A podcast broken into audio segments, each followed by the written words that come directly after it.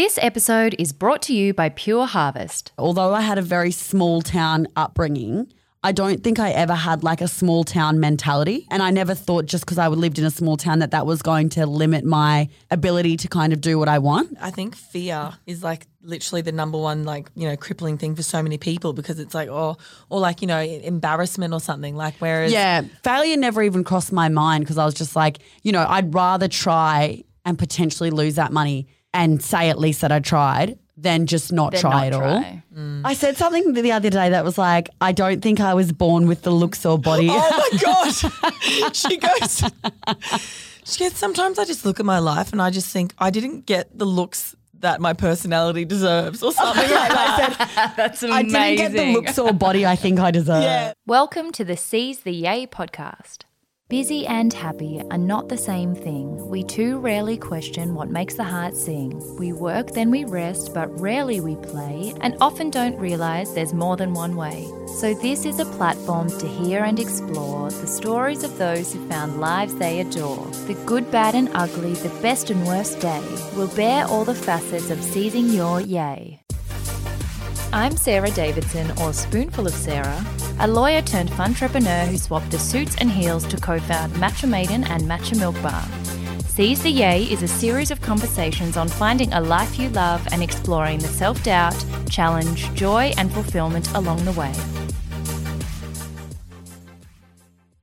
If you're an avid podcast listener, today's guests probably need no introduction. But if you haven't already tuned in to Happy Hour with Lucy and Nikki, I'm sure you will want to after this.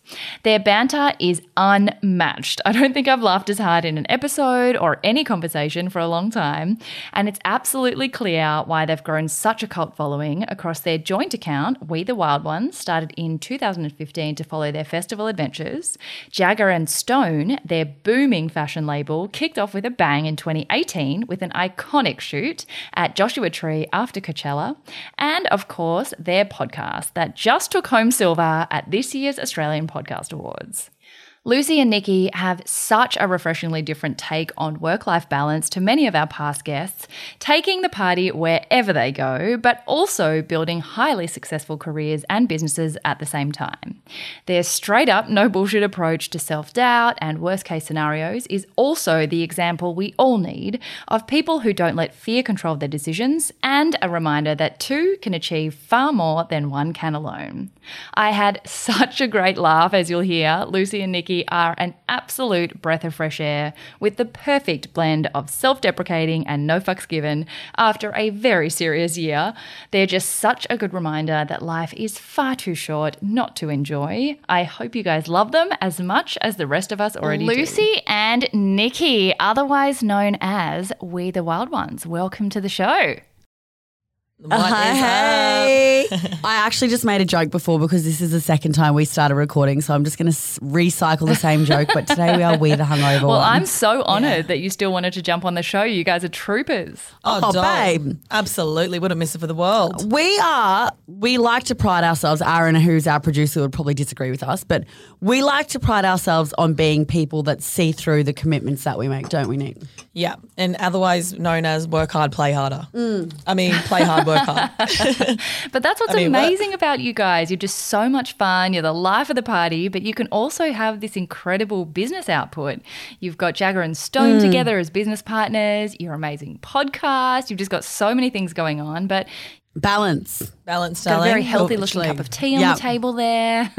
I'm having a peppermint tea. I'm a huge tea drinker. I love it. I'm uh, having coffee and Tim Tams, so there you go. How many Balance. coffee? How many coffees is that for you today? I've had like 15 coffees today. she had literally like. So is it We the breakfast. Hangover ones because you were celebrating your silver in the Australian Podcast Awards this weekend? Woo! Yeah, baby. there was definitely celebrating had on Saturday evening when How are we got you the news. feeling? Super exciting. Listen, doll, I'd be a lot more happy if we won, but second's not too bad. Which one have you said if you don't win your last? Who was that? Me. If, yeah, that was Lucy. If you're not first, you're last. If you're not first, you're last. And it was so funny, like, because we said that in the Abby Chatfield episode we did about The Bachelor. And she was like, cheers, bitches. And then one of our punters commented that on our post, and we were like, well played. She goes, eat your words. Oi, but I will So say good. it's ironic that We said that to Abby Chatfield, who was in The Bachelor, and then the girls that beat us are in Life Uncut, and they were both on The Bachelor. circle Yeah. of life. Bit of batchy karma. and you guys only just had your first birthday for your podcast a little while ago, so you've come such a long way, which is so incredible. But before we jump in, I'd love to know what you guys think for any of our listeners who haven't already tuned into your podcast. What would you say your gateway drug episode is that you think they should tune into to kind of really get across the vibe of happy hour, you know, for the first time? I thought you were going to ask me what my gateway drug was. I was like, bloody hell, Sarah. It's bloody Monday morning, dog. yeah, straight into it. Um, no, so which podcast, like as in which one's the best one? Or which one Like you that think is like in? to get them hooked, to like explain what I the whole vibe is. I reckon they should listen to this one time at Coachella. Yeah, that's a really good best. one. It's our, se- our second episode, I believe. Yeah, we just went straight up. That's probably why we got a successful podcast because we told all of our best stories at the start. Yeah, I love that you literally. guys don't hold anything back. It's just so entertaining. Oh, almost. oh, I need to start holding a little bit more back, to be honest, Sarah. I'm getting a bit of a bad name for myself, if I'm honest. All my friends are like, I'm not fucking telling you anything anymore. You're going to put it on your podcast. Just because you don't say our name doesn't mean they don't know who you're talking about. And I'm like, so true. Especially because there's two of us and we're just always just like, when the episodes of just us two, we're just like discussing and then you kind of forget that you're recording. You really do. And then Lucy will be like, who is it? Who is it? Mouth it to me. And we're like, just like talking like normal friends. But this is why it goes so like, well, though, whoops." because it's just a chat between mates, and everyone else feels like they're sitting on Yeah, the couch true. with you, and they're part of the family, which is amazing. Well, you know that meme. I don't know if you've seen that meme, but there's a meme of people sitting around like on a podcast and then a girl in a photo, a girl sitting next to them with a wine and it's like me listening to my favorite podcast, feeling like I'm there having wines with friends. Yeah. We And get we- sent that all the time. Oh, we get sent it like at least three times a week just from someone being like, "Oh my god, I found this," and I'm like, "We've seen that one." So, the first question before we kick off is a little icebreaker where I ask everyone what the most down to earth thing is about them, which is already kind of becoming pretty clear with you guys. but particularly for people like you who are prolific content creators and who people have often seen or heard of as businesswomen or podcasters, there's still a bit of surface level, you know, a surface level identity that happens in the digital world. So, what's something really hmm. relatable about you? And maybe you guys can answer for each other. Oh, fuck. Well, I already know what mine is that we discussed it on the way here, and I We'll Nikki do one knows for what- ourselves and one for each other. Yeah, let's do one for ourselves and then one for each other because we literally just discussed what we were going to Perf. say, so we know. Well, I just when Nikki was talking to you about, it, I'm like, fucking, not much is that down to earth about me, to be honest. You're okay, there's my view. Your honesty. There I'm you go. brutally honest, but no, I'm not even wearing shoes today, and I'm in like a proper recording studio. So I guess that's like a kind of down to earth feature. I'm pretty like like like laid back in the uh, sense of bogan flex. But you're both Yeah, we North kind of are Queenslanders, bogan. right? So that's kind of, you know, that's cultural. Literally, I grew up in a small town where you didn't actually even have to wear Stop shoes to school. Oh my gosh. There you go. Humble beginnings. Literally. So because it's so wet up there, the principal always like argued that if you wore shoes to school most of the time, they would just end up like soaked and your little feet running around in like little wet shoes all day. So God forbid you get tinny adult. well, I know I'm pretty sure that's why my brother has like, you know, long lifelong tinea. Poor Jim. Um, no, but literally at Mission Beach State School, it's the only school like pretty much in Australia. It- other, I'm sure there's others, but um, that you don't actually have to wear I shoes. can't believe that's school. an actual thing. That's amazing. It's actually very common in North Queensland. Yeah, and it's weird because growing up from an area like that where you don't wear like it's it's kind of weird to even put shoes on. Like you go to like no, you literally go to like cafes and restaurants and stuff and like eat a dine without shoes there quite normally. Mm. Maybe not at night time, but in the day. So now that I like wear shoes more often, I find it. Now it that you're civilized. if I now that I've now that I've left the stone age monkey ages and joined the real world, I find it weird sometimes that I'm like like just then when I walked into the studio with no shoes on and um, Aaron and Courtney just started laughing like oh my god the audacity. She's not wearing shoes. I'm like oh yeah that's right. It's kind of weird to not wear shoes. It's frowned upon in peak COVID to not have shoes frowned upon. I remember where I grew up, we used to go away, like we'd go away to states for like running and stuff. And because I grew up in a really small town as well, like we didn't have any actual um, like proper running tracks. So we just used to like run on the grass. And then when you go away to states, it's like you know all the tar or whatever that stuff is called. So many people in our team because we didn't have you know proper running shoes. We'd oh tape Oh our feet up. Gosh. Like our coaches would like tape our feet up to run on the tar. Because you so that you had something on your I, feet. I had to borrow a pair of um pair of spikes when I first went away for states because I was This like, is shit, I don't have any amazing. shoes. Everyone else just there with a bit of sticky tape on their feet. Literally these like two masking founders tape. of a fashion label, ladies and gentlemen. Yeah. What up? I'm telling you right now, if you saw a visual of what I look like today, you wouldn't think I was doing much other than We've always been expressive though. yeah. I look. I honestly look like I I've just rolled out of something. I'm looking very D grade at least. She's looking hobo love chic. I am. I am. What about you, Nick? What's your down to earth feature? Mine, well, I said this, well, I don't know if it's down to earth because like I chose to do it. I thought it was amazing, but um, I lived out of a van for six months through Mexico and Central America. Amazing. So that was pretty, pretty humbling, I guess. Yeah. You know, it's like, oh yeah, hippie wanderlust vibes. Like when you're actually doing it, it's like, fuck, you know, you're sleeping in like a hot ass van, having to lock the doors because you're in Acapulco where you can hear gunshots in the near distance. Like, Quite literally. How great You is know. travel? We had that in Africa and India. It's just a great time. So yeah, it was very grounding. Like looking for groceries, like there wasn't any like proper supermarkets in like Nicaragua and stuff. So we just sort of wait and you hear like this tray back sort of truck thing kind of come through the hills and they'd play really loud Spanish music. And then you just sort of run down and like have to get like whatever stuff they had in the back of their truck. And we're like, okay, what are we making for dinner tonight? We got a tomato, a potato.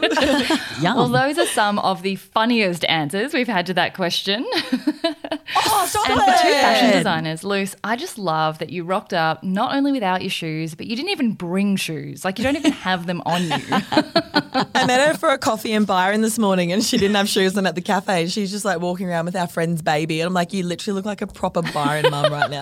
It suits you. I'm gonna I'm gonna be a bar mum. Oi, but I got a visual of myself this morning, and I'll, sometimes I have this moment, out of body moment, where I'm like, "Fuck me, do I really look like that Oh, today? That's happens scary." all the time. Oh, stop it. Just like a bit spooky. It's like that meme about how you ever think you're kind of pretty, then you see a different angle of your face and realize you're actually a swamp creature. It happens to me all the time. Literally, it's Two words, face filters. I gotta stop fucking and using then you them. see people what in did I real say life, to they're you like, the other "What?" day, Nick? I said something the other day that was like, I don't think I was born with the looks or body. Oh my god. she goes. She goes. Sometimes I just look at my life and I just think I didn't get. Well, no, I didn't get the looks that my personality deserves, or something like that. Amazing. I didn't get the looks or body I think I deserve. Yeah, that's and Nikki's right. just like, shut up. We literally make our PA write everything down. So, like, no joke, she's got like this little note to, and she dates it and then writes sh- shit Lucy says in the office. Yeah, she's got like a notes section called Shit Lucy Says. And they're like, they're just, they range from anything like, you know, I don't feel like I got the body that I deserve, or like something like, Emily, buy me a large bell, please. Like, because I want to start ringing a bell when we get big sales. Um, and, or like, you know, what's another thing? Oh, there's been honestly that many. There's been so many. this is so we had a you know the week we had an episode with you and like after that week no joke you kind of like had like a really really positive week. And remember we were talking about like trusting the process and everything and then she goes in the office. So like obviously her positivity is like wearing thin getting towards the end of the week and she goes so good. she goes do you guys trust the process? And she's typing at her computer and we go yeah babe. And she goes "Oh, I don't I love it. and I just go Emily write that down but Sarah, I'll have you know, I am trusting the I'm process so more at the moment. proud moment. of you. And that was actually, I loved it when I was on your podcast, how you opened it with like, so we know you're all about seizing the yay, you know, really positive person. So we're really negative. So what can you do for us? Like, give us some tips. I need you I need you in my life right now. But what is amazing about you two is that you still represent what I believe is seizing your yay, finding what you love to do, finding what you're really good at, and uniting that all together to make a life out of it. And also doing it in a way that mm. didn't happen overnight. I mean, you guys met so many chapters before where you are now. And I think many people would mm. assume if they walked into your life right now that, you know, these two have it made. It all happened smoothly, it all came together, they're living the dream. But reading through the story, it's so interesting that there's been so many chapters in between that don't get as much airtime and that there are so many narratives you could have told yourselves about your earlier lives. So Mm. Yeah. So this is why the first section is your way TA, going through all those chapters and looking at the idea that you guys probably had no idea that this is where you'd end up, let alone the fact that the jobs you're mm. in maybe didn't even exist when you first entered the workforce. So take us back to your very young selves. What did you think you wanted to be? You know, what jobs did you think existed? And when you met each other at uni, what did you think that friendship would turn into? What, what were your, you know, what were your hopes and dreams? Bloody hell, Sarah Dahl. How much time have you got? Five hours later, and then I turned 18. I feel like we need a trilogy for this episode. but run us through it. Go back to your childhoods. You know, you've both touched on growing up in North Queensland. What did you think your life would look like? And then take us through each stage to get to where you are now. Because I think a lot of people get so overwhelmed that they don't know what they want to do when they come out of uni. And I love reminding hmm. people with stories like yours that you don't have to know. And each step that you take is going to get you to somewhere in the end, like the one that you're in now, which is Yeah. your absolute dream life. So, yeah, talk us through that. What were you like when you were kids? Okay, so as I we just spoke about, I grew up in North Queensland in a little town called Mission Beach. My dad passed away when I was seven, and so he actually died of a heroin overdose, which sounds really hectic, but um, he was a really well known Australian football player. So we grew up, up prior to living in Mission Beach. We lived in Sydney in this beautiful like mansion. You know, my mum didn't work. My dad was a football player slash I think by the time he had passed away, he was celebrity. like celebrity. Yeah, he was more like you know he was on like the equivalent of the footy show and that kind of thing at that point. Um, and so when he died, my mum decided to move back up to North Queensland because she's from North Queensland. And so I kind we kind of went from having this like really amazing like living close to Sydney kind of Big man, big mansion house. kind of lifestyle to moving up to Mission Beach in a a kind of it's not a small house by any means. My mum still lives in the same house, but just like into a lot more of like a regular house with my mum, single parent, um, going to Mission Beach State School, which is this you know local school. My mum had to go back to work. She's a teacher, so that was like a pretty big change. But I think I was so young, it didn't real I didn't realize at the time how much my life had changed because I was just like a little kid. Um, grew up in Mission Beach, very small town, um, 3,000 people, I think. We just, you know, just a normal upbringing. Like, you know, I played every sport under the sun, played multiple instruments, did drama, did dancing, kind of just did it all. And that was awesome. My mum kind of never let her being a single parent get in the way of like us kids st- being able to do whatever we wanted, which was like in terms of, you know, extracurricular activities. And then went to high school at the local high school. We went and lived for um, a year in Canada, my whole family, which was amazing. Yeah, when I was in grade nine, that was really cool. Probably best year ever. Yeah, I think because my mum was such a go getter, although I had a very small town upbringing, I don't think I ever had like a small town mm. mentality. I always kind of knew I wasn't going to stay in Mission Beach. I always knew I was going to go off and do some like I ne- and I never thought just because I lived in a small town that that was going to limit my ability to kind of do what I want. And so then after school, I went to uni in Townsville, which is where I met Nick. Um, and I studied journalism and marketing um, because my uncle was a journalist on the ABC News, and I kind of always thought what he did was very glamorous.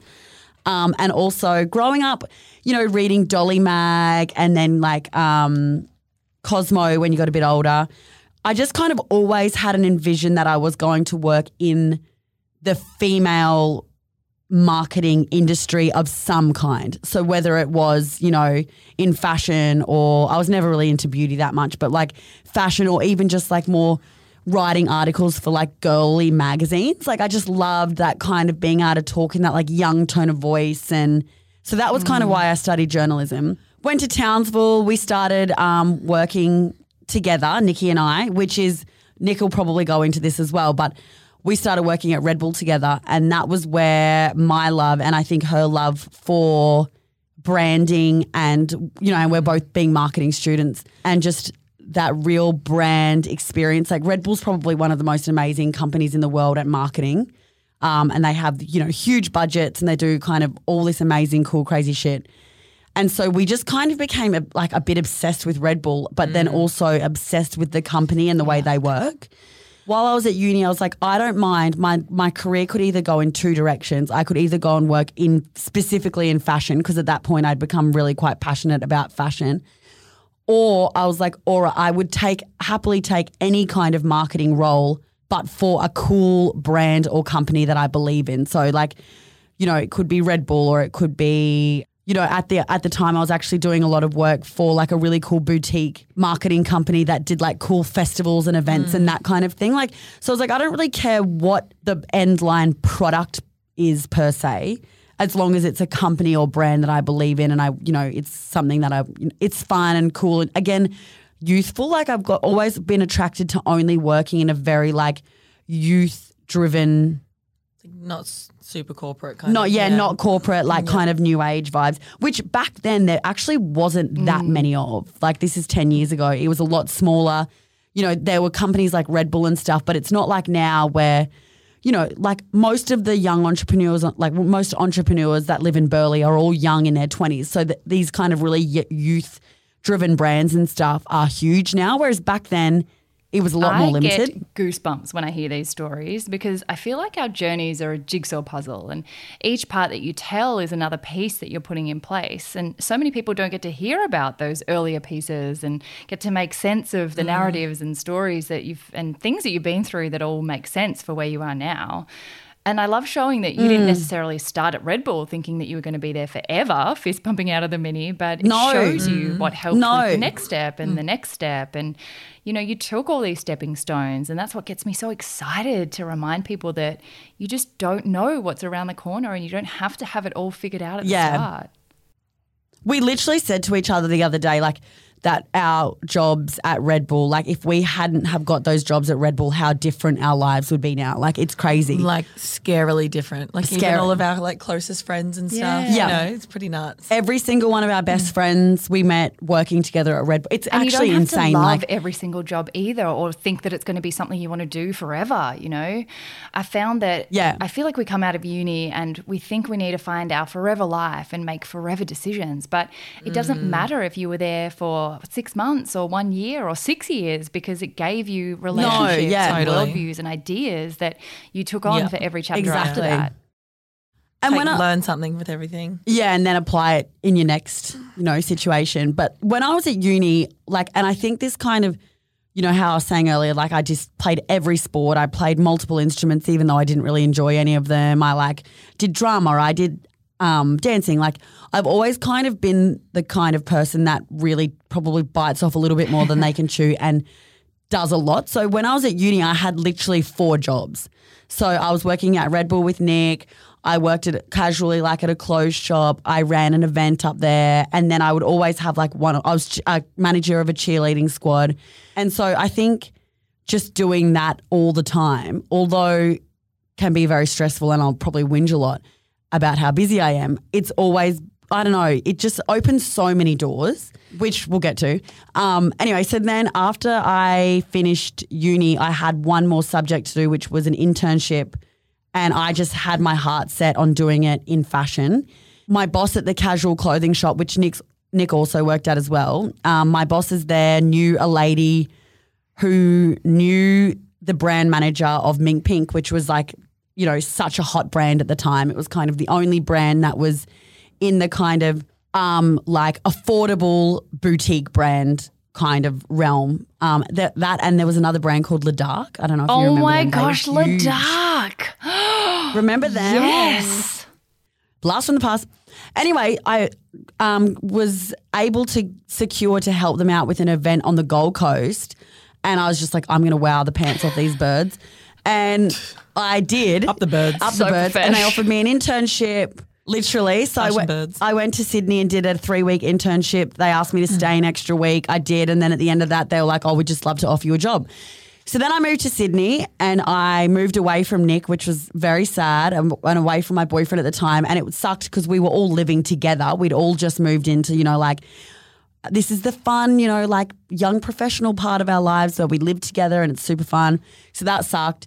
I lived in Sydney for two and a half years at working at Mink Pink. And then I left the day, same day I left, I was offered a job up here at Princess Polly as in their social media team. And Nick was also on the same day offered to move roles to the Gold Coast. Shut Yeah. up. So good. So Luce like called me and she goes, "Oh my god, babe, um, I've been offered a job on the Goldie, blah blah blah." And I was like, "Oh my god!" And she's like, "What?" And I was like, "Sorry, you finished, but this is such weird timing. I got offered that today too." Okay, Liz, like, how so do you weird. not trust the process? It was crazy. I mean, look what it did. Look at the process. Literally. Literally. That was, but you know what? At the time, though, I was so stressed because my boyfriend had said to me basically, like, Lucy, he just moved to Sydney to be with me. And he was like, maybe like a year before. And he was like, you cannot do this Yeah. again. And I was, he was kind of like, we're going to break up if, if you go back. And I was kind of like, surely in your heart, you know, you want to move back up there because Nikki's boyfriend as well was my and boyfriend's he was best up. friend. Yeah. yeah, whole friendship groups. Yeah, Yeah. So I was like, surely you know deep down, or no, although I know you're trying to like make a point, but I know you know deep down that you want. I know you actually want to do what I want to do. Exactly. I know like you, you just know, don't realize it know yet, but you're going to first. realize. Literally. anyway, so we moved back up. I continued working at my job. I started my job at Princess Polly. Working at Princess Polly was amazing. They are like the biggest women's online fashion boutique in Australia. I got to work there for them at a time when they were still small enough that I got to work directly under the two directors. Yeah, which taught me so much and was just gave me so much confidence because they really g- gave me a lot of power, which was great.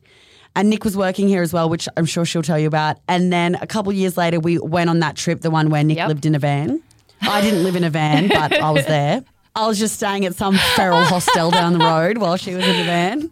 And we had to quit our jobs. And it was on that trip that we kind of basically decided that when we go back, we're going to have to pursue the influencer thing for no other reason. Like we were both offered to go back to our jobs. Um, but we were just like, when are we ever going to have this moment where we get to work with our best friend, literally getting paid to go and create content? And this was before we were even like, we knew we were going to start Jagger, but it was kind of more just like, we have to just pursue this, even if it's just for a year.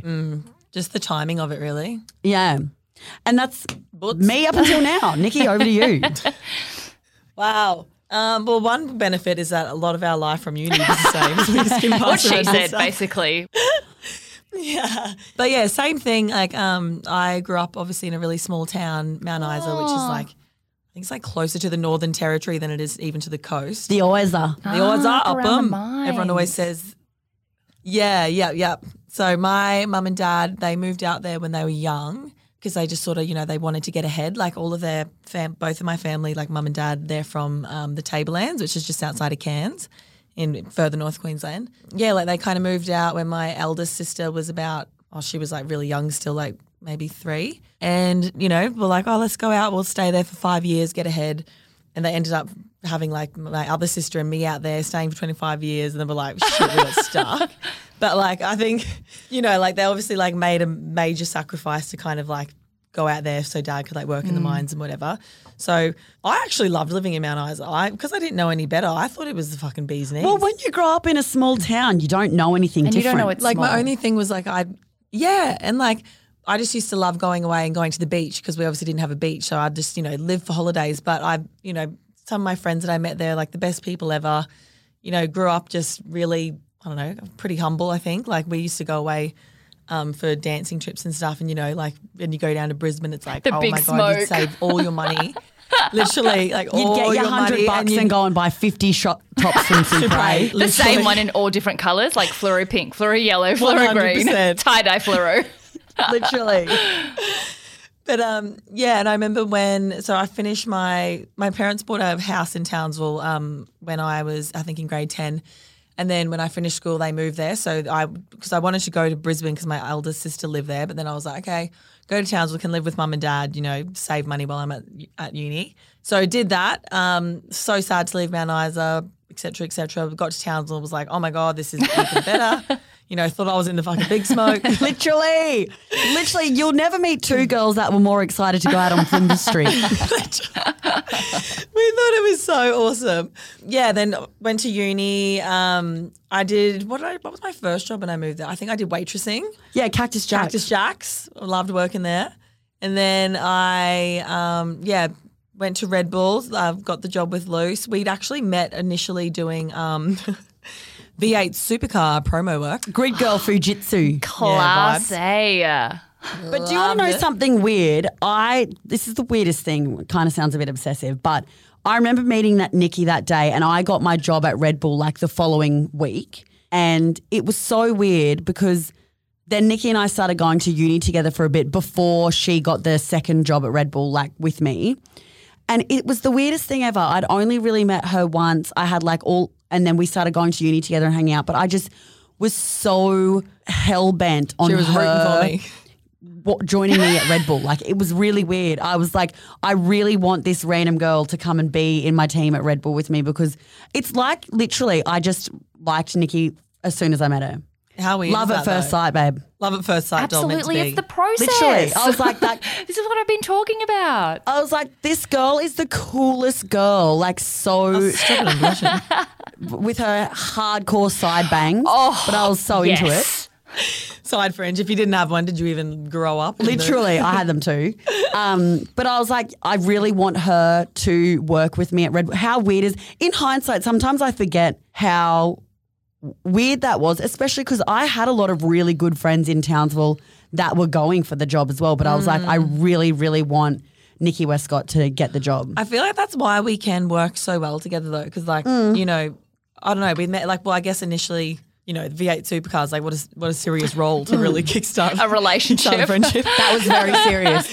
no, but like you know, then we went we studied together at uni, so like that had like a worky element. And Then we worked together at Red Bull. Like we've always just kind of like been able to work Well, really well together and like you know passionate about like you know the same things in marketing and And all just that so you know as well, our jobs at Red Bull were just the two of us. So it was only ever because we were in, In the such a small car. team in Yeah. Townsville. Yeah. Mm. So we worked together. for like the whole of North Queensland. Yeah, two to three days a week for six hours every shift, sitting in a small oh. vehicle. Well, that'll together. make or break you. Literally. Yeah, so true. and we were like, you know, we'd get to the end of the shift and still just park the car and sit there talking to each other for an extra hour. It's like what so many couples have been through in COVID. It like forces your relationship, put it in a Yeah. melting Oh pot, my see if you guys God, can survive it.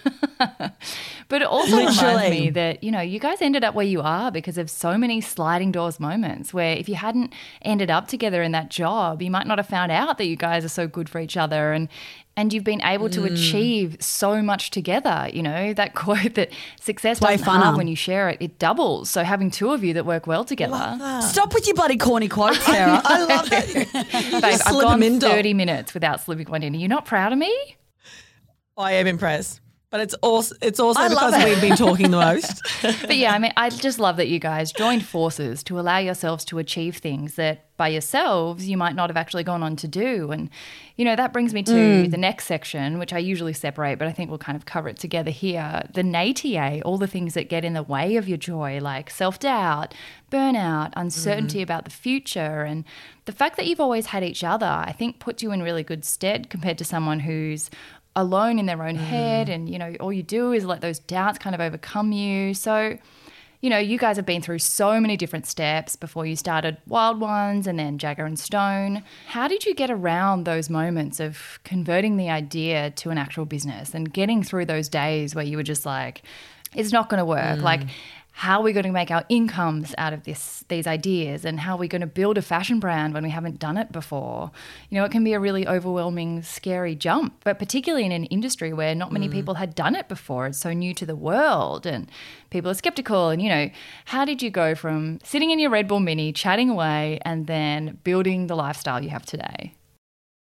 One thing I think we were pretty good at the whole time was that we kind of sort of had a strategy before we even did Wild Ones. Like we didn't just sort of throw caution to the wind and, you know, just go ham doing it straight away. Like we sort of did that while we worked our jobs. Like we actually started it in different Lucy lived in Sydney when we even started it. Mm, yeah.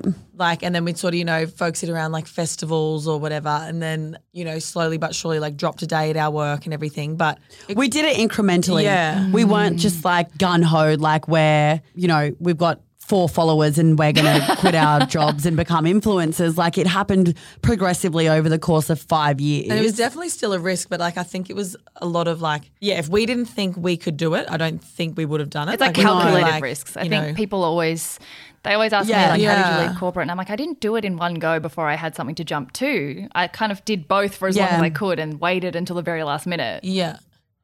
And that's not even really like particularly money driven. We would just would have been bored if we didn't have that much influence to work with. Yeah. You know what I mean? Like, Before we go any further, guys, I've got a little recommendation for you all that's been adding some yay to my days.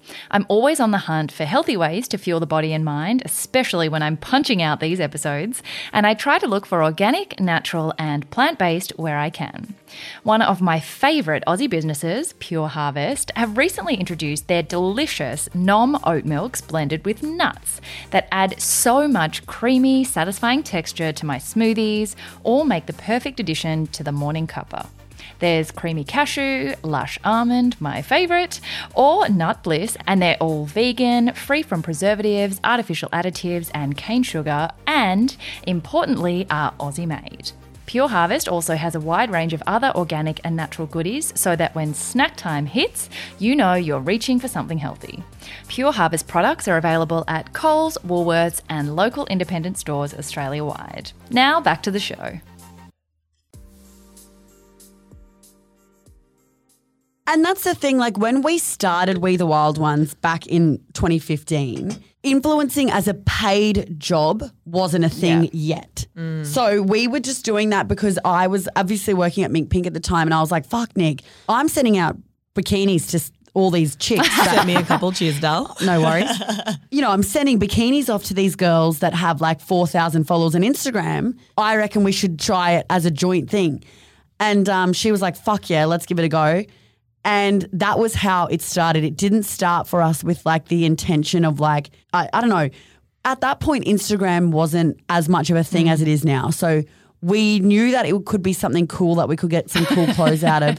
But I did not have in my mind that one day we'd be getting paid, you know, thousands of dollars to do a post because that just Yeah. it wasn't a thing. Mm. It was more of like a like a what's bragging Yeah, rights yeah. at that point. That's all Instagram really was. Like, oh yeah, I've got X amount of followers, like a bit of a braggy thing. But as it developed, you know, and us both being in the marketing industry in our jobs, Yeah. And we like kind of just hustled and like, Yeah. Yeah, had a bit of strategy behind it. Like, we always tell the story of when we had 20,000 followers and we um, did a pitch to Camilla, like Camilla with Love, to take us to Coachella with our photographer and like do like a festival campaign for them. With You know, twenty thousand followers, that and they was paid us, for like, us to on go. the hustle. Yeah. You know? so I think because we went to uni and worked in careers and stuff, we sort of like had a little bit more confidence and, you know, maybe someone else who was just sort of entering Mm. it. Like, um, you know, we didn't, we've only ever had a manager once, which we did when we first started Jagger and Stone, just because we were so busy. We were kind of like, we didn't want to let Wild Yeah. Ones slip away. So we gave that a go. But otherwise, like, we've just sort of always been comfortable sort of doing it ourselves, looking at it And that's so cool. This is what we were talking about before we started recording. That I think because the world has changed a lot, you know, the structure of careers and working lives, and also people who do have a profile starting businesses in partnership with people who, you know, take care of the operations. I don't think people know Mm. how much you guys do at the back end and how much it has all by been driven by, you know, you guys literally doing the work yourself. So as you built We Mm. the Wild Ones, and then three years later developed into Jagger and Stone, which is its own fashion label, what were the steps that you actually had to do? You know, how did you first des- get Mm. your designs? How do you get a manufacturer? How do you send stuff out? Like, yeah, how did you guys figure it Mm. all out? It's all like, well, because that job I had in Sydney, I was doing fashion wholesale. So I had, was very kind of fortunate to kind of learn the back end of a brand to a degree. But Nick and I were both still very novice at it and we still had a lot to learn.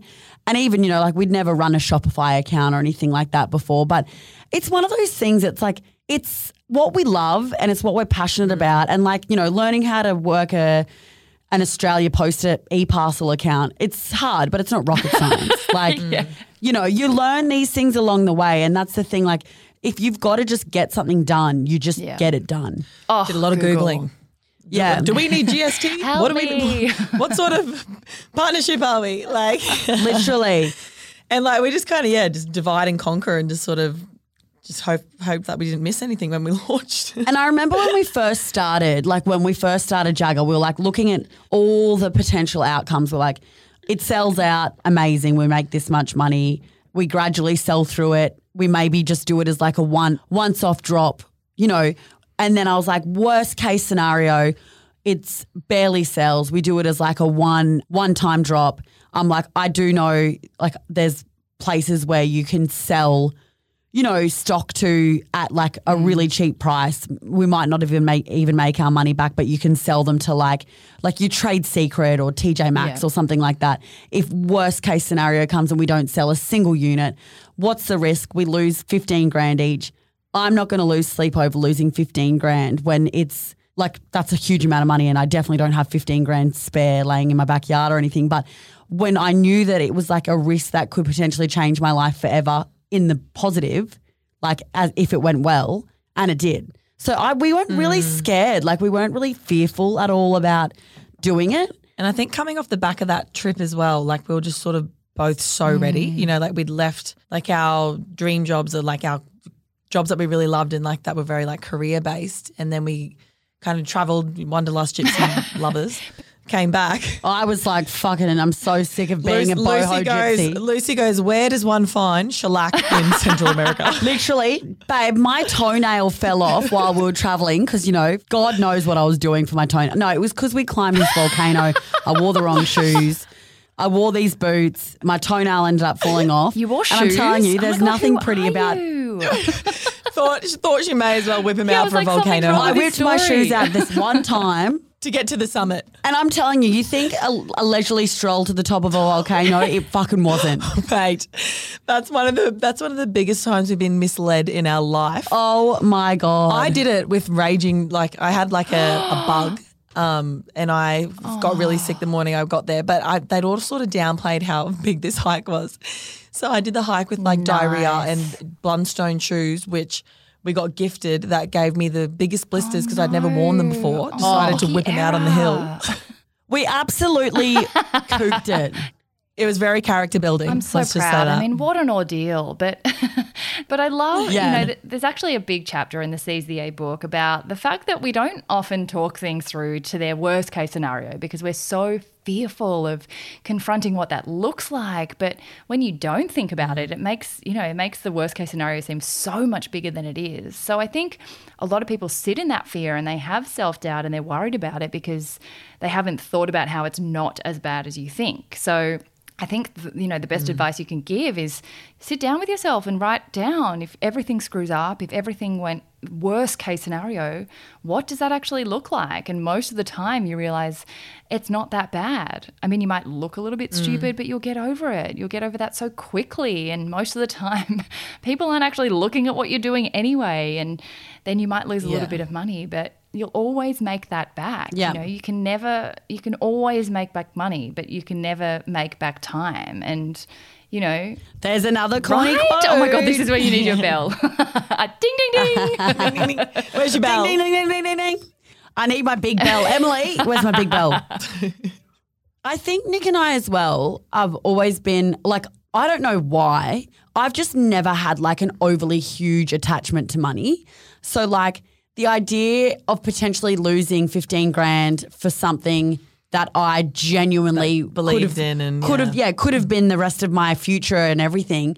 I just don't really, I never, I never even, it never, failure never even crossed my mind because I was just like, you know, I'd rather try and potentially lose that money and say at least that I tried Than than not just try. not try at all. Yeah. Mm. And I think that that's, It's a good attitude to have because yeah, I think fear is like literally the number one like you know crippling thing for so many people because it's like oh or like you know embarrassment or something. Like whereas Yeah, and I think again because there was two of us too it was sort of like we were just kind of like fuck it let's go for it. Like and you know the process was so fun. Like we were it was just like we were so consumed by it that we didn't even really think about yeah. I think I remember we had a conversation one day and we were like, really and truly, what's the worst that happens? We're like, I would say we're pretty employable. You know, we've been to uni, we've worked a few jobs. That's it. We'll get another one. If not, and shit hits a fan, I'll go wash dishes. I'll go stack shelves at Woolies. Like, I don't really Yeah. care. Like, we'll be absolutely fine. Yeah. And we knew like we both had come out of fairly good fairly good roles that realistically I think if all hell broke out and everything was a failure, I think both of our jobs would have taken us back if we had have mm. wanted to.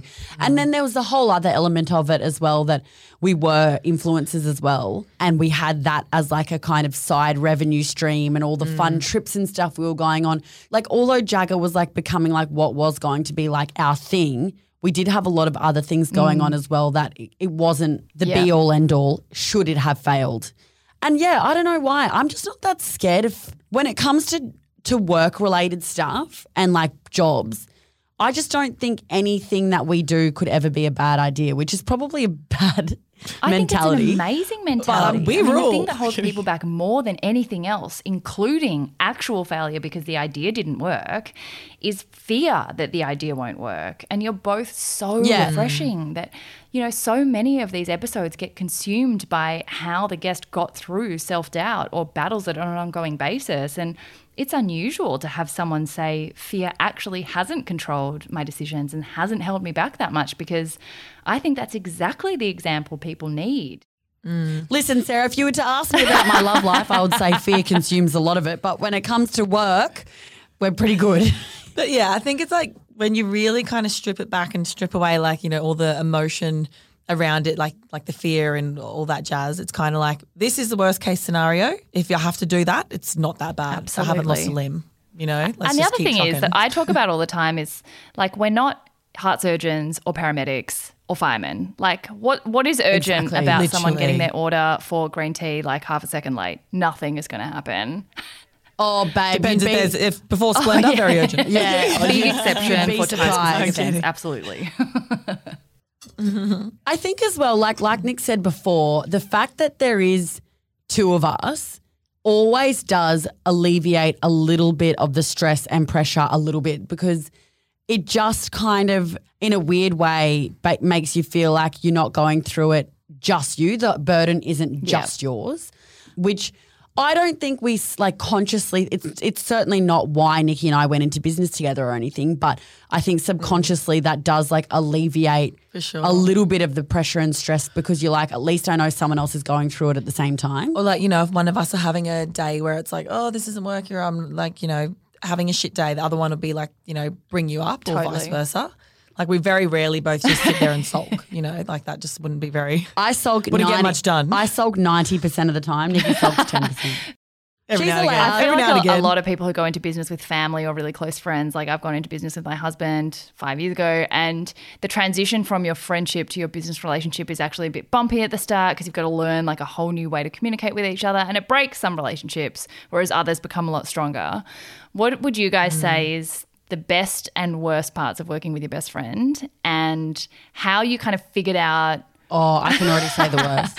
how you figured out your roles between each other? it's not as bad as you think. I feel like I know what it is. Oh, when you're hungover, you're Yeah, both me hungover at the same time, usually, because you've been partying together the night before and not separately.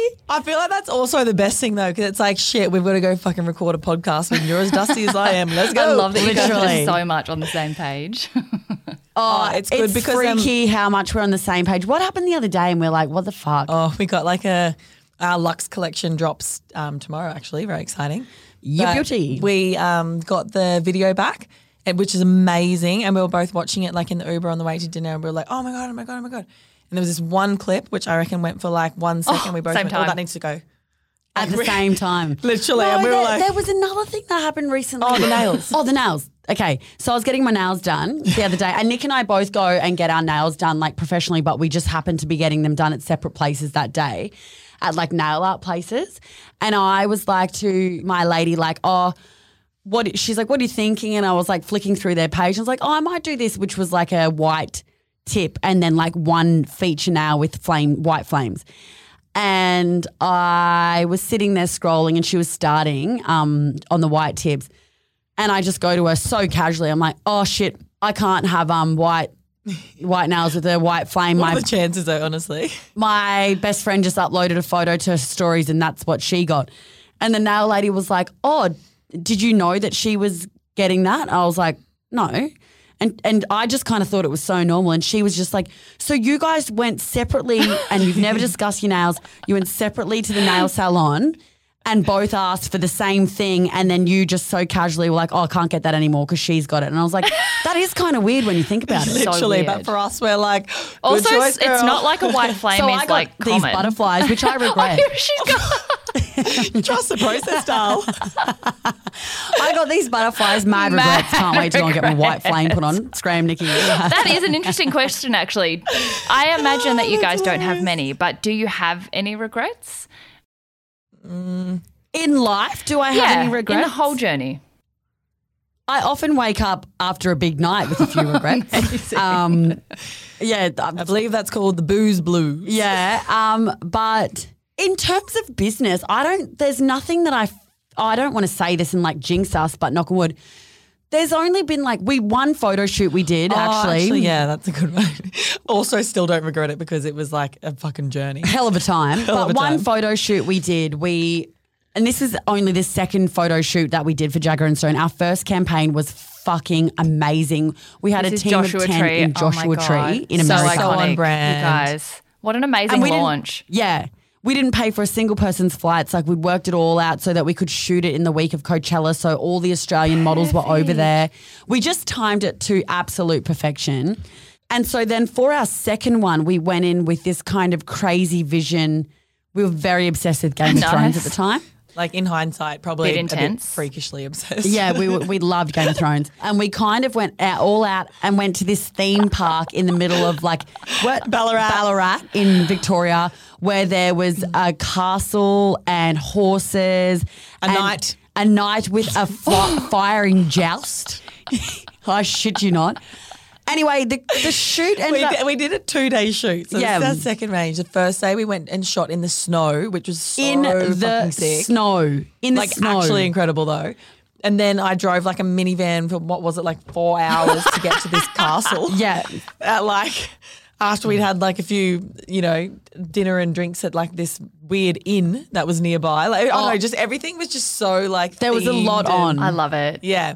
And I don't know, it was still really cool. Like, It's one of like the best videos ever, but like we were like, okay, that wasn't even about the fashion that or very on brand, where Yeah. like we got way too sidetracked. we at, as well at that point we were so focused on the shoots and the marketing that I think we were kind of and obviously we weren't experts as well which now we have a team working under us that are a lot better at this kind of thing than we are. But we weren't really focusing as much on the important things like maybe the construction of the clothes. Mm-hmm. And we were kind of just like oh we need to have metallic gold flares because that looks like someone would wear it in Game of Thrones and it's kind of like And it's fucking sick. and it's sick. And don't get me wrong, they were sick. But I think we were just so focused on that shoot that we kind of, in some elements, overlooked Yeah. the product. Yeah.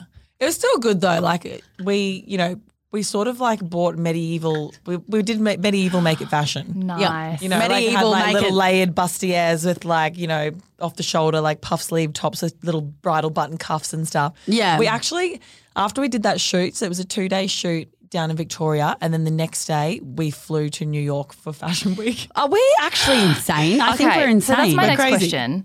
In the sort like NATA arena, if self doubt is not your biggest one, I'm like, how do you actually manage your energy? Because not only are you doing so many different things at once, but they're all really high energy output things. So do you ever need quiet time? I'm not going Mm. to lie. I think there's some days that Nikki's like, are re- you really going to do that to us, Lucy? Like, are you really going to book a flight from Melbourne to New York? Really? There was one And I'm example. like, yes, can't. there was an example recently. this is a good one for our Christmas party.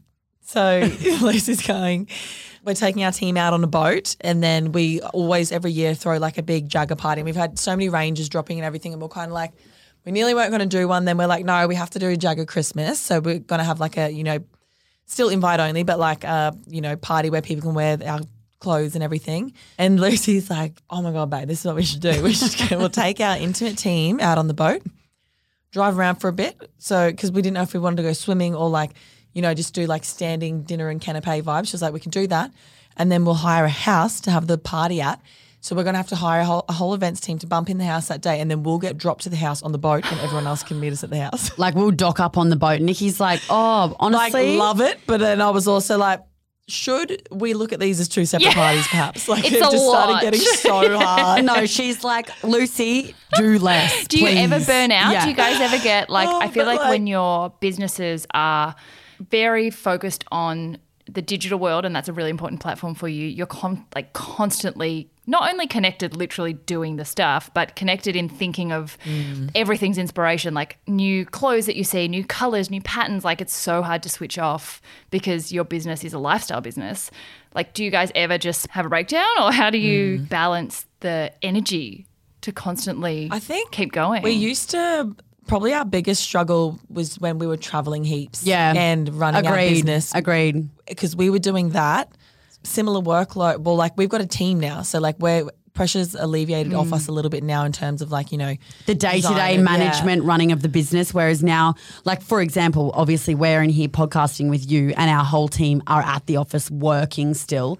Whereas in the first two years, You were doing it all. We were traveling so much. We said yes to everything, and it kind of like yeah, but that was a that was a lesson, not Yeah. a regret, a lesson. You win or you learn, and guys. again, Corny quote. we it's not like Mm. that's it, and it's not like we don't we couldn't do it. We just were doing it with a lot of stress and a lot less sleep and that kind of thing. Like, yeah, when we were over in Mexico on our last trip when we went to spring break, I reckon that was probably almost at my Mm. boiling point because there were just some things going on uh, with work that I couldn't figure out. And like you're in a different time zone. Like you're Yeah. something as simple as Lucy hates working on her laptop without a mouse. Like even that Too would just be like, ah, Yeah, this is so totally. frustrating. Like yeah, That's, That's a weird such a weird that I flex. should You really can't do it. I honestly can't do it. I love Oh, it. we'll, we'll be there like we're wearing those big, you know, supersized fucking vodka slushies on the laptop in the buffet, just, you know, getting our work done before we go to the pool party. Literally, spring break, baby. Must say yes to everything. And it's not like we just go to a party and go home at 10 p.m. I can We're see that. there, last one's up, like, woo, bringing I the love vibes. this so much. it's I feel like wow. you're the only people I've spoken to in a long time who, when I'm like, I'm such a grandma, like I used to party and now I need to go to bed at 8 p.m. You're like the two people in the world who are like, we just don't relate, like cannot relate to that. Yeah, We just do not relate. We Oh, just what's that like? You must have really good sleep. We just get more wild as the years go on. It's a I concern. love it. I'm not going to lie. It, it worries me. We need to be impregnated soon. Just to calm down. chill Literally, out. I'm like, someone put a baby in me just so, so, I, I calm stop the fuck down. please. But this is what I love because we're so different. I love that. I love that you do still. So the last section is called Play TA, which is obviously you guys haven't lost it like a lot of us do, but some of us lose that childlike ability to play and have fun. And you have to stop and remind so many people you don't. You're not mm. here to just work and die. And if you love what you're doing, but you work so hard that you can't enjoy it because you're you're exhausted all the time or you're burnt out or whatever, what's the point of that? Like you're not having any of the enjoyment. And I Yeah. love that you guys have kept that play as like such a present part of what you do. But because play and work are really meshed in together, are there any things that you guys do that are just for joy, like that don't relate to fashion, that don't relate to like anyone, anything related to work? Like, ha- yeah, okay, Sleep. good. That's one thing. yes, sleep. we still love like festivals and stuff. you know, Yeah, like fuck we, yeah. Like we went out to this party um, a couple of months ago, and you know, obviously after COVID and everything, there had just been nothing on. And we went out to this property and went to this party, like the first one back. And I, sh- you know, I don't think we did many Instagram stories. We were just like fully So- immersed. and also because. COVID had just finished. and we were just fully immersed in the day. Had like we were like euphoric. We were like, this is like so much fun. Like we actually love it. Had a little it. boogie. Yeah, it's kind of like that's one of the things like people like, oh, you know, like partying is, for example, our Jagger Christmas party is coming up. Yes, partying is a big part of technically our work and our brand in mm. a way. But for us, it's part of our work and our brand because it's just what Nikki and I love to do. So it's like, even though technically, for example, at our Jagger Christmas party, there's going to be elements of it that we have to, of the day that will be work focused per se. A lot of people that are around us in a work sense are like our best friends. Like it's like mm. we work in an industry where like our photographer, our videographer, our makeup artists are like all of our best friends. You know, all of our influencer friends who would be on the guest list are all our best friends. So it's kind of like we're so lucky now that work and enjoying ourselves really is Business and pleasure, I love baby. yeah, it. we like they really are so so joint that I don't ever feel like I'm working pretty Yeah. much. Like I unless feel I'm lucky. Unless I'm in Mexico with no mouse. That is a That's the only shitstorm. time I'll ever get. That is a But I love shitstorm. this so But- much because I often say to people that it is so important to have a very clear delineation between on and off because some people burn out. But I also say to everyone that we all have a different threshold for what tires us out and what doesn't and what energizes mm. us. And you guys are the perfect example that we're so fundamentally different in the way that we get energy and spend energy. And your threshold is just that you don't need the same downtime that I do and you don't need the same like clear line of boundaries because it works for you guys. And I love that reminder that not everyone has to have the same life structure to be at their best and to enjoy it the most. Like to me in my brain, I'm like, oh my God, I would not survive that. Blah, blah, blah, blah. But I love that for you guys, mm. you're like, it is a blur and that works.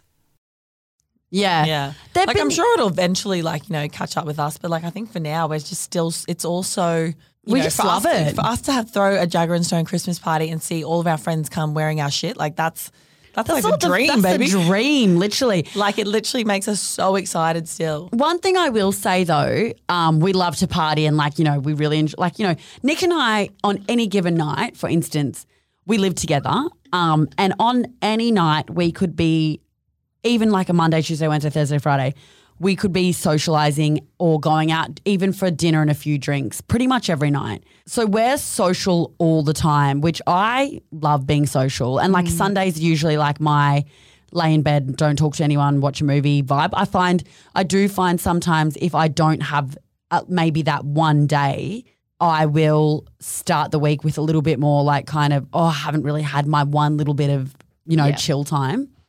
But I did notice when we were, we love partying and stuff, we love socializing, but I did notice there was a phase there where we were like even, you know, socializing and partying even on weeknights. And I will say that's probably my mm. threshold because I'm like, you know, it's all fun and games. You know, Christmas party time, there's going to be a bunch of parties on weeknights and stuff. That's to be expected. But I just feel so guilty if I am really, really hungover at work Yeah. during the mm. week. So that's probably Yeah. my limit. And like we, you know, we Oh, exercise see, every amazing. day. Oh my God, that makes me feel so much Yeah, better that yeah. you just need one day to recharge. I feel like Yeah. so much more of a normal human and not a grandma. Yeah, no, we well, and like Nick likes going to the beach and that kind of thing. I like, you know, closing like my, my- bedroom door and not speaking to anyone watching Netflix. I so. go, I go into Lucy's room. Want to come to the beach? It's like an igloo. Like, like put, put your hoodie on upon entry. So nice though. Literally. no, we oh, definitely do like having like a little bit of chill time here and there. But like I would say, compared to the average person, we are, yeah, Got a bit on, and we do, we don't. and we put a lot on our own plate. But you love it. You thrive on it, and that's amazing. It's just like know we, know your own limits, We and don't it. try and like catch up to anyone else's pace because it's it. All that matters is like where you guys are at. and I keep thinking as well, in probably two to three years, realistically, if I can find a boyfriend, We'll be all over. It'll be Yeah. all over and we'll probably be with child. So I'm like, I am going to rip in for the next few Make years. the most of it. I love that you just prefer to ripping in. For I'm the gonna next rip right years. in. Can I just Amazing. Say that? I'm just going to like rip we've, right we've lost in. a year of travel because of COVID. So you know, Rip in for three extra year years. on, rip in You've for got- or you can three. double rip next year and just never be home. Literally. double rip. No, oh my god. I, I've I've cut off ripping in too Okay. hard on weeknights. so I'm cutting out at like at least four nights a week in that department. And then but you know, then on the weekend we just Yeah, send it extra Send it. hard. I love it. Balance, baby. Second last question. Three interesting things about you that don't normally come up in conversation. And I know you guys banter a lot on your podcast, so you're going to have to dig deep. You can even do each Mm. other's three. What are some interesting things like that humanize you that most people wouldn't know? Only like your housemate would know. Oh, I just had one for you, Nick, and I, I've just lost it. Something that we were talking about the other day. And I was like, oh, that's a weird thing that you do. oh, like my weird like lunch dinner Oh yeah, that's a fun one. Nick has very specific cuisines for specific cuisines times for, ah. of day. for specific times a day. So she'll like, God forbid we have a burrito for dinner. It's only strictly lunch. Mexican. Oh my God, I lunch. love this. Um, It's actually weird. yeah, and then another one is burgers are strictly lunch. We can't go to Grill'd. Yeah, I hate going out for burgers at night. we can't go to Grill'd. Like I'll do it, but I'll kind of look like, oh, should we maybe go to Italian instead? I don't know. and she always is like, should we maybe? I'm like, can you try and stop acting lazy going about it when I know you're going to be there fucking in You've hell got having no a chill burger? about it. I, I love remember it. um, recently Yeah, one of our friends recently we were hungover and were ordering Uber Eats, and um, they wanted to get Indian for lunch, and I was like, mm, I don't know. I think that's Should we of a dinner maybe thing. not? And then it was like, yeah, should we maybe not? What Can else I on just the say though, who the fuck has Indian? For I mean, I feel that one. That one I okay, with. and then Yeah, they go to order Indian. It's like opens at five p.m. and I just went. I didn't even say anything. I went. Should we choose another cuisine? And another one. No, I would never have sushi for dinner. Weird. yeah, that's a lunch vibe. Yeah, that's but a I will have sushi at Etsu. Like it depends on the restaurant. yeah, yeah, yeah, yeah. Yeah. Oh, I've got another one for Nikki. She is the most indecisive oh. person on earth. It's painful. I'm a Pisces, and I'm like that's like a okay, so you're thing. chill and It's like super easy, as I get except on the cuisine for dinner and lunch thing. oh, like try mo- choosing a movie with her when you're hungover. Oh. I'm like, oh, oh, give me the remote right now, please. I'd, I'd, I could have watched a movie in the time that we sat there deciding what movie. Wait, and I even I'm even that bad where I'll like put it on and I'll be like, oh, I'm, I'm after. That's me. change. And then I put it on, and then I'm probably asleep in five minutes anyway. I'm like, you're sitting on your phone anyway. This movie's purely for me. Can I just choose it? Literally. What are some of. Lucy's? What's one for you? Oh, Oh, mate, the girl can't shower without wetting the whole bathroom. oh yeah. I put water everywhere. And she hates being alone in the shower. She gets so bored that like even if we're pre-drinking, she'll like I like she'll get out. As she's like fully still drenched, like her back's all wet. she, she walks out of the shower with like a roadie that she's made because she needed to keep pre-drinking in the shower. Like she's like, oh fuck, it was so boring in there. We can't get ready in my room. Are you one of those people who wants your mates to like pull up a chair to the shower so you can keep chatting? Like, keep me company, keep me Pretty entertained. much. Pretty much. Except I'd hate Nikki to see me in the nude, so that wouldn't oh, work. Oh yeah, Are we're not you nude not friends. nude We're not friends? Do you know nude what? I would have totally picked you guys for nude Nah. friends. Nah, we're Yeah, not nude sometimes friends. people ask if we hook up and shit, and I'm like, no, actually. I was like, listen, I'm open to sexually exploring. Oh my god, when we broke up with our boyfriends earlier this year, there was a few DMs like that, like you two lesbians now. We were like, wow. I mean, that's not, not, the by the way. only option from here forward. Like, yeah. I was like, interesting. Literally. Interesting. But no, um, we're not nude friends. There's another fun fact for That's you a all really that fun people fact. don't know. Um, what else? One of yours. Uh, I'm a wet dog. I don't wa- dry myself properly. You're like w- like obsessed with TV and it calms you. Oh, yeah. I'm definitely get. I've definitely gotten a lot better. Um, but yeah, I love TV. Only I don't sit around obsessively watching TV Yeah. all day long. But like, come to like nine o'clock at night if I'm in So bed. like, to, oh yeah, that's a, it helps you go to sleep. yeah, help. Again, I've actually gotten a lot better at just falling love asleep. you guys, the But, band is um, amazing. I do. I do love TV. Me too. I love it. I live Me for too. telly. For telly, live for telly and a glass of red. Last question, guys. I do. What are your favorite quotes? You have to have a corny quote. Throw them at me. Oh, I've got mine. Oh, Nikki's got one. that Uh, she this is always my go-to. Very applicable. I sort of, you know, try and work it into everyday combos like you.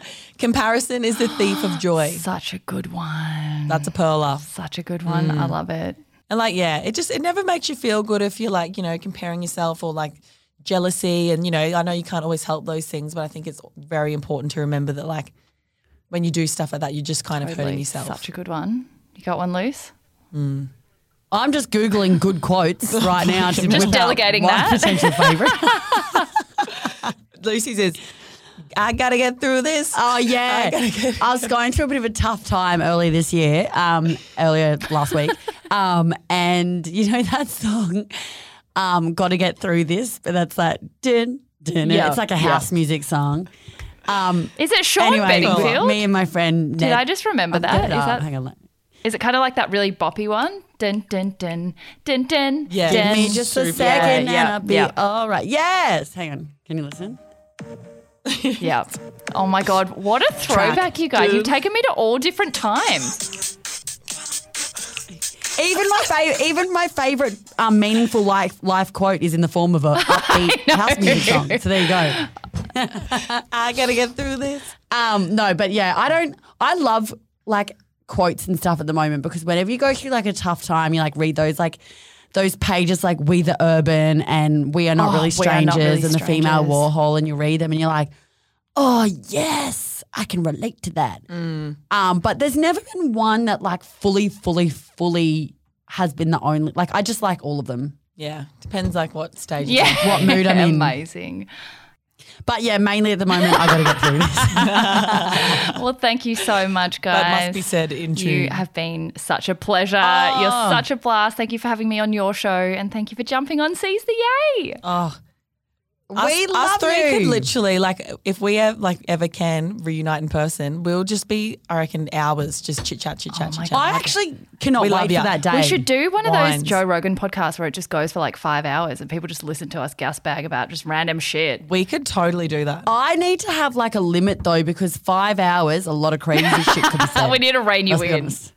Honest. And a lot of drinks consumed. A lot of drinks. The more drinks I have, the more rogue my chat gets. And like, I'd be concerned after two bottles of wine, it'd be like, batten down the hatches because crazy's in town. Crazy fun. Amazing. Crazy fun. Uh, Man, this one was so much fun. I truly loved how much they are just wholly themselves and absolutely loving life.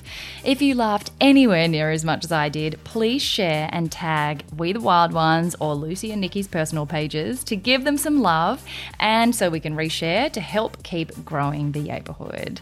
Make sure you join the Facebook group as well to find out about the weekly giveaways for the best shares and a new product that's launching imminently into the family.